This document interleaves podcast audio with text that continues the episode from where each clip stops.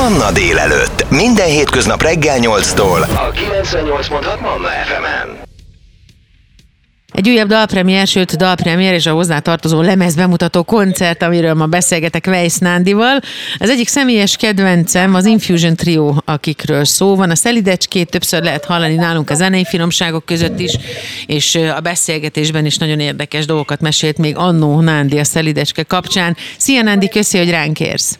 Sziasztok, sziasztok! Mesélj, ez, először beszéljünk a lemezről, jó? És aztán beszéljünk a Holt sétáról, amit mindjárt meg is fogunk majd a beszélgetésünk után hallgatni. Igen. Hát a legutóbbi lemezünk nemrég jelent meg, és ezen ilyen nagy klasszikus zeneszerzők műveihez nyúltunk hozzá, vagy inkább úgy is mondhatom, hogy különböző komoly zenei korszakokat öleltünk fel, és a korszakok meghatározó zeneszerzőinek műveit gyúrtuk össze aztán egy dalba. Így született egyébként például az általad is említett Holtséta, ami egyébként tulajdonképpen a klasszikus korszaknak egy ilyen mesátja. Az összes klasszikus dallamot, ami ugye úgy eszünkbe jutott, azt úgy beleszőttük, van benne egy kis Beethoven, meg de, de hát majd hallgassák meg a hallgatók, és akkor biztos, hogy észrevesznek benne ismerős dallamokat. Úgyhogy ez a legutóbbi lemezünk. Van rajta még Prokofjevtől, a Romans Júlia, aztán, tehát Romans Júlia balettből csináltunk egy mesápot, aztán egy barokk, Best of Barokk című barokk zenei mesáp, úgyhogy teleraktuk tényleg mindenféle igényes, jó kis komoly zenei átiratainkkal. Mi alapján választjátok ki ezt? Azt mondtad, hogy a mi eszetekbe jutott, de hát azért itt biztos van valamilyen, ha nem is tudatos, de tudattalan vezettetés az ember fejében zenészként, hogy mi az, amit olyan nagyon szeret a klasszikusok közül. Igazából őszinte leszek, nem feltétlen itt a saját zenei ízlésünk, már úgy értem, hogy nem feltétlen a kedvenc és mindenek felett oly nagyra imádott klasszikus zenei eposzokat vagy dalokat dolgoztuk fel, hanem itt inkább arra törekszünk nekünk, ugyanis hitvallásunk az tényleg, hogy a, hogy a közönséggel, akik nem járnak komoly zenei koncertre, megismertessük a klasszikus zene oldalát és a klasszikus zenei dallamokat, és ezáltal hát ha elérjük, hogy egyszer aztán fogják magukat, és eljönnek a műpába mondjuk egy nemzeti filharmonikusok koncertre, és meghallgatják azt a dalt, melynek az átiratát tőlünk hallották. Aha. Úgyhogy inkább arra törekszünk, hogy mindenki által jól ismert dallamokhoz nyúljunk hozzá. Tehát ez lenne a lényeg, hogy itt nem a öncélú zenélésről van szó, hanem a nevelő, kicsit ilyen nevelési jelleggel, jelleggel nyúlunk hozzá a darabokhoz. Pont ezt akartam én is mondani, hogy ebben van egy kicsi nevelő és tanító edukatív jelleg, már nem csak a fiatalokra, hanem úgy általában az emberekre vonatkozóan, hogy vannak olyan klasszikusok, amik független attól, hogy hány száz évesek, mindig ugyanazt a hatást érik el, mármint szívbéli és lelki hatásra gondolok, úgyhogy ez, ez nagyon fontos, hogy az emberek vissza tudjanak nyúlni az alapokhoz, és esetleg néha ilyen zenét is hallgassanak, komoly zenét, vagy komolyabb, inkább azt mondom klasszikus zenét. Igen, megtörtént eset egyébként, volt egy fiatal gyerek, aki eljött egy Infusion Trio koncertre, és ott meghallgatta a Beethoven 7. átiratunkat, a lassú tétel átiratunkat, és koncert után odőtt és megkérdezte, hogy ez mi volt. És mondtuk neki, hogy hát ez Beethoven 7. szimfonia, mondtam neki, hogy körülbelül két hónap múlva a Nemzeti Filharmonikus Zenekar fogja játszani Martonvásáron, javaslom, gyere el, hallgass meg, és utána majd beszélgetünk. És a gyerek rám írt utána Messengeren, hogy életében nem volt még komoly zenei koncerten, és nagyon köszöni az élményt, mert, mert, mert ő még soha nem hallott ilyen közelről ilyen zenét, úgyhogy elértük a cél. A foglalkozás elérte a célját tulajdonképpen. Számotokra mit jelentenek ezek a zenék? Amikor az Infusion összeállt, amikor ti létrejöttetek, mint zenekar, akkor cél volt ez, vagy csak közben történt meg ez az edukációs jelleg a muzsikátokban? Igazából már amikor megalakult a zenekar, akkor érezhető volt az, hogy ez nem egy ilyen szokványos trió lesz, aki elektronikus zenét játszik, mert hát tagadhatatlanul mind a hárman a klasszikus zenei szférából jövünk, úgyhogy igazából az történt, hogy 2011-ben megalakultunk, és én úgy gondolom, hogy mind a hárman belehoztuk a zenekarba azt a, azt a fajta zenei világot, amit előtte mi hallgattunk, és amit mi magunkba szívtunk, és ezért volt ez egy ilyen óriási szerencsés találkozás, mert mind a hárman teljesen más zenei világokban nőttünk fel, a komoly zenén kívül, tehát én például elektronikus zenét hallgattam rengeteget, akkor a, a Miska ő, ő heavy metal, trash metal zúzdát hallgatott, az Izsák is inkább rocker volt, de a komoly zene az folyamatosan jelen volt az életünkben, úgyhogy elkerülhetetlen volt előbb-utóbb, hogy ez megtörténik, hogy hozzányúlunk komoly zenei dalokhoz. Mi alapján alakul ki egy lemeznek az anyaga?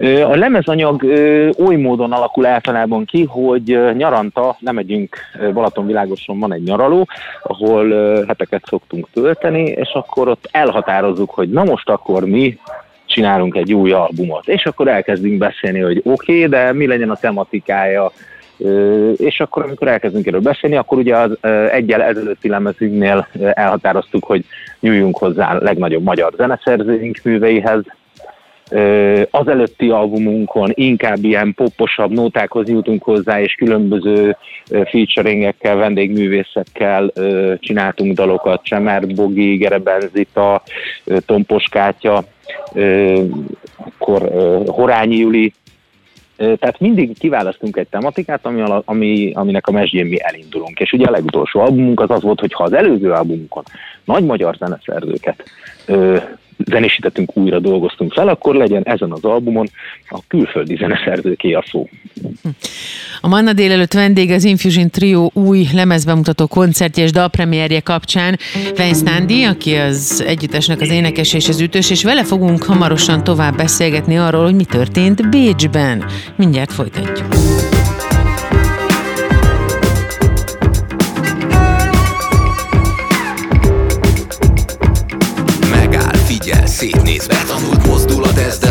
Egyenetlen az út botlasz Megszokod, menthetetlen a holdon, hogy a föld el ne nyeljen. Kráterek fölött ível a híd Maradt a közöny, ami súlytalan Mint a szürkülő semmit. Egyéniségnek Nem egyszerű hiba, hanem személyisége. Nem tudom én, hogy te vagy de valaki a mélyre gyalogol és kikeresi hol a hiba. Vagy puha még, jobb ha rejted Utca frontra néz a lelked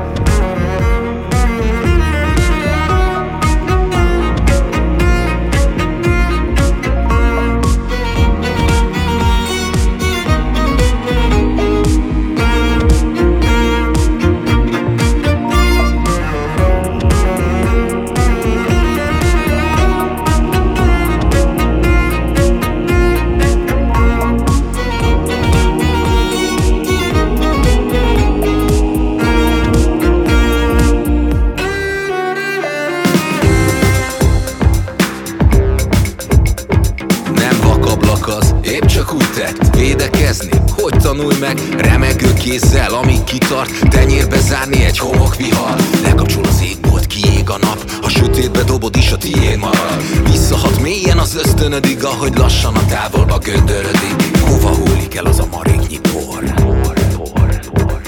Hova hullik el az a maréknyi por?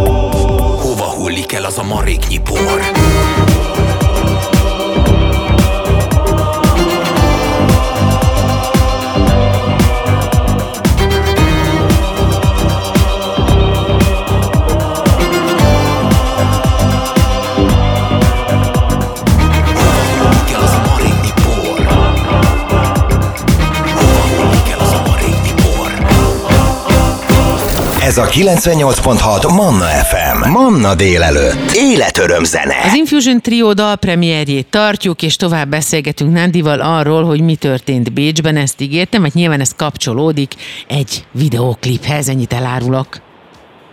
Így van, így van. Hát Bécsben az történt, tehát inkább előbbről kezdem a dolgot.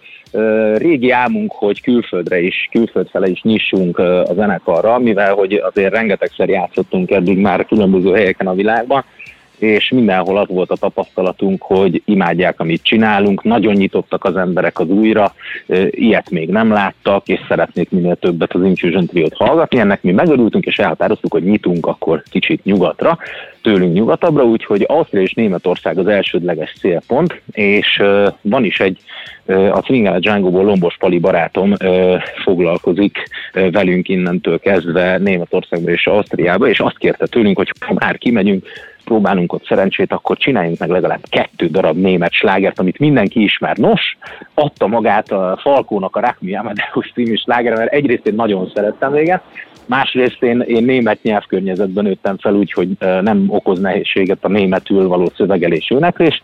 Harmadrészt pedig ugye Mozartról szól Falkónak ezen szerzeménye, úgyhogy adta magát, hogy akkor ehhez ez lesz az egyik, amihez hozzányúlunk.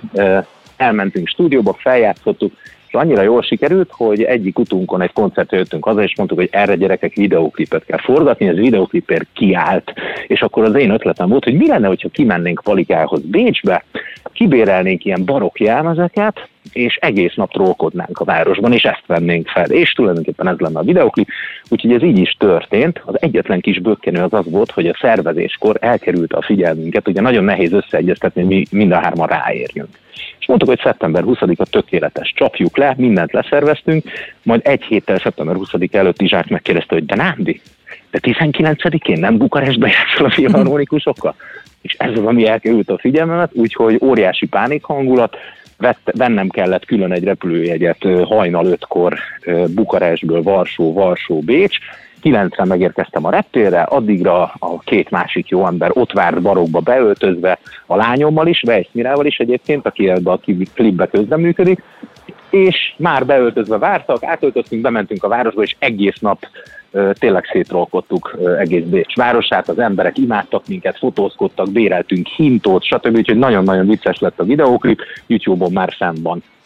Akkor ezek szerint a ti létezésetek az pont olyan, legalábbis én így veszem ki a szavaidból, mint amilyen a muzsikátok, hogy teljesen magától értetődő, tehát amikor valaki vagy valakik úgy találják meg az útjukat a muzsikán keresztül, persze így még talán könnyebb, hogy folyamatosan a saját ösvényükön vannak. Nem tudom, hogy érthető, hogy mire akarok kiukadni. Abszolút, abszolút. Nálunk, tehát volt egy időszak, megmondom őszintén, amikor alakult a trió, és az első albumot megcsináltuk, akkor az úgy szempont volt, hogy mert azért akik klasszikus zenészek, azok képesek kicsit túl gondolni a könnyű zenét és ez az, azért van, mert a klasszikus zene az egyel azért összetettebb, úgy akkordtanilag is, mint, mint, mint dallamilag mindenhogy, és ezért a komoly zenészek képesek túl gondolni, és ezért vannak általában azok a kritikák, hogy hú, gyerekek, tök jó, de túl sok minden történik, ezt egyszerűsítsétek le. És akkor ezt hallgattuk egy ideig, aztán úgy voltunk vele, hogy akkor innentől kezdve ez minket nem érdekel, hogy akkor most milyen rádió, meg kinek feleljünk meg, meg stb.,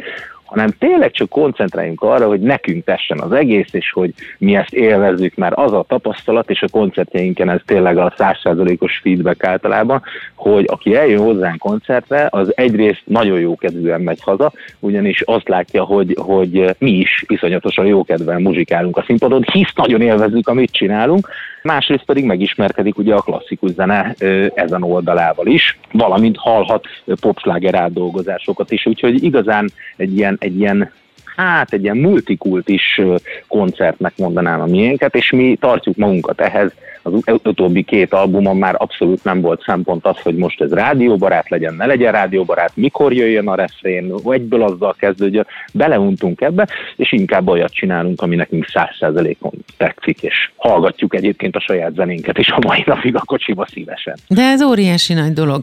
Ahogyan ti megszólaltatjátok a hangszereket, ahogyan ti megszólaltatjátok a zenét, arra én azt mondom, hogy az úgy, ez a bizonyos, ugye az angol azt mondja, hogy meaning driven, vagyis tartalomvezérett muzsikok, hogy közben nem csak a szöveg, mondjuk például mindig visszautalok a szelidecskére, hanem a zene is elvisz az embert, elviszi az embert egy olyan irányba, ahogyan gyógyítani tud mondjuk egy illat. Tehát, hogy konkrétan mondjuk, a visszahallgat az ember egy olyan zenét, amit hallgatott X időszakban, előjönnek azok az érzések, és ahogyan szokták mondani, szinte felül lehet írni azt, ami történt. Tehát, hogy az a zene, amit ti csináltak, és ez nem udvarlás, hanem egyszerűen konkrétan egy ténymegállapítás, azért hallottam már elég sok muzsikát, ez konkrétan gyógyítani is tud. Veletek is ez történik közben? Nekünk ez egy terápia konkrétan, aha, tehát aha. Izsák, szokta, Izsák szokta mondani, amikor így kérdeznek minket, hogy de mégis mi ezt, hogy, hogy fejben ezt mi, hogy rendezzük el magunkba ezt az egészet, amit művelünk. Csizsák mondja mindig nagyon jól, hogy tulajdonképpen mi egy ilyen játszótérnek használjuk. Tehát mind a hárman egyébként ilyen felnőtt gyerekek vagyunk, ezt biztos, aki minket ismer, az ezt biztos mondhatom, hogy ezt százszerzelékig állítják az emberek. Iszonyat idiótán tudunk viselkedni, nagyon gyerekesen, de valami, miatt, valami miatt mi ezt nagyon szeretjük, ezért is hívnak minket rengetegszer egy rádióba. Múltkor elmentünk az egyik rádióba egy riportot adni, és a riport végén mondta a, a riporter, hogy figyelj, nem akartok ilyen műsort vezetni, mert annyira jó volt ez az egész.